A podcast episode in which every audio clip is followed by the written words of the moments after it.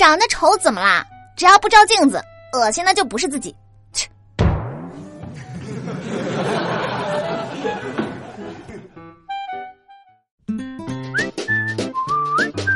大家好，欢迎收听本期的《非离不可》，我依然是你们最最可爱的好朋友有小黎。最近呢，有韩媒报道说，根据调查，中日韩三国越来越多的人选择单身。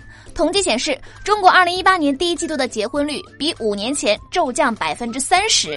看了这个新闻呢，我不禁感叹：说真的，要不是我妈总是拿着我身份证照片出去帮我相亲，我也不至于单身到现在，还给国家拖后腿。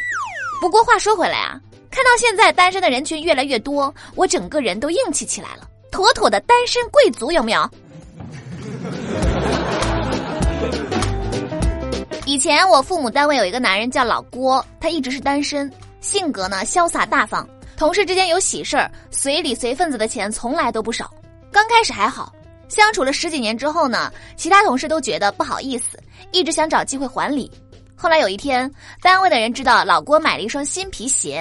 当天，老郭一进办公室，所有人都不由分说的一人塞他一个大红包，然后单位门口放起了鞭炮，拉横幅。更可怕的是，领导还请了舞狮子的人。我们公司对招聘这块颇有心得，每次去那种企业招聘会，都会派我们公司最胖的男同事和最漂亮的两个女同事去。广告牌上永远就是一句话。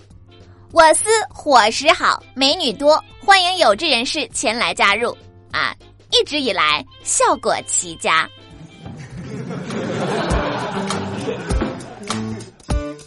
昨天看新闻，杭州七十八岁的老大妈在火车站乞讨，却被火车站广播揭了老底儿。广播里播放：该老大妈家庭生活条件优越，请各位旅客辨别真伪，请勿上当。然而，这位大妈依然装作没听见，继续在车站讨钱。车站的这个工作人员表示，该老人常年强行乞讨，由于年纪很大啊，不宜过度执法。据老奶奶儿子称，儿女们并不是不孝顺，虽然说不上是什么大富豪，但是呢，确实是衣食无忧，吃穿不愁。因为老人脾气不好，执意要乞讨，他们也没有办法。这个广播放了不止一两天了呀，老大妈还是天天来乞讨，估计就是憋着一股劲儿，哼，看谁刚得过谁。不过。大妈，您还是换个地儿吧，是吧？好歹也要给新人留点发展空间呀，是吧？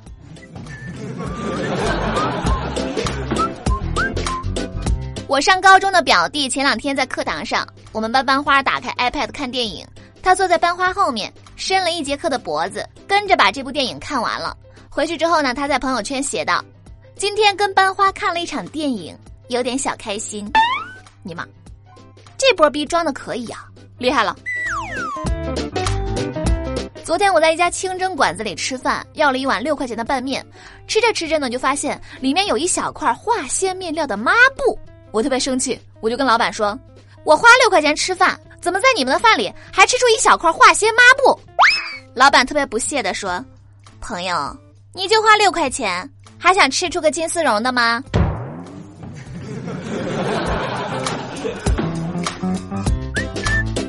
昨天回家路上，我遇到一个算命大师。我就上前问大师：“我说，大师，您帮我算一下，什么时候才能发财啊？”大师不说话，伸出三根手指。我问他：“三年后吗？”大师摇头。我说：“不会是三十年后吧？”大师又摇头。我说：“那您是说三十岁以后吗？”大师慢条斯理的说：“想算卦，先交三十块钱。”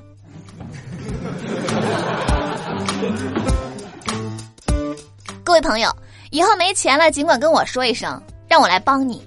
虽然我们萍水相逢，但是人间有真情，人间有真爱，而且我很有空，可以给你讲讲没钱的日子我是怎么艰难度过的。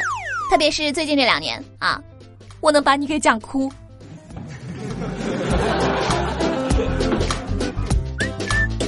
上周末，大胖和胖哥逛街，进了一家珠宝店。在店里来回走了两圈，大胖看中了一个戒指，叫胖哥买。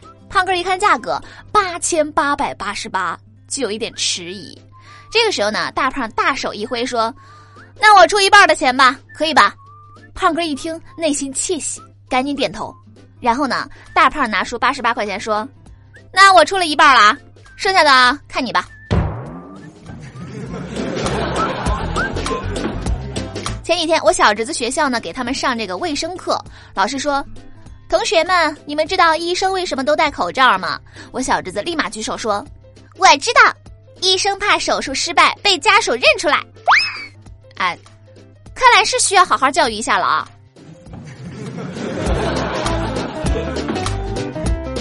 好了，那么听了这么多段子，我们来看一下各位上榜胖友上期节目的留言。二月回音，他说：“天呐，九五年的我天天用着生姜洗发水瑟瑟发抖，看来我也得攒钱植发了。”好消息，特大好消息，预防中年秃顶的最佳方法终于找到了，那就是提前十年攒植发的钱。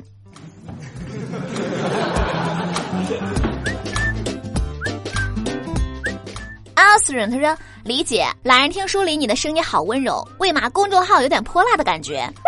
可萝莉，可御姐，可温柔，可爽朗，说的就是我，百变小黎。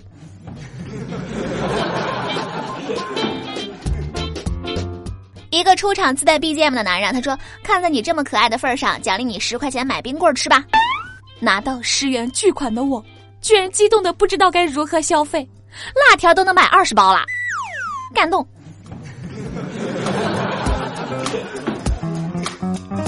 好了，那么今天的节目就是这样啦。想要参与话题互动呢，记得关注微信公众账号“有小黎幺二二七”，拼音的有小黎加上数字的幺二二七，在公众号每天推送的节目下方留言，就有机会上榜。点歌也是同样的办法，欢迎大家和我多多互动。那么下期节目再见喽，我是有小黎，拜拜。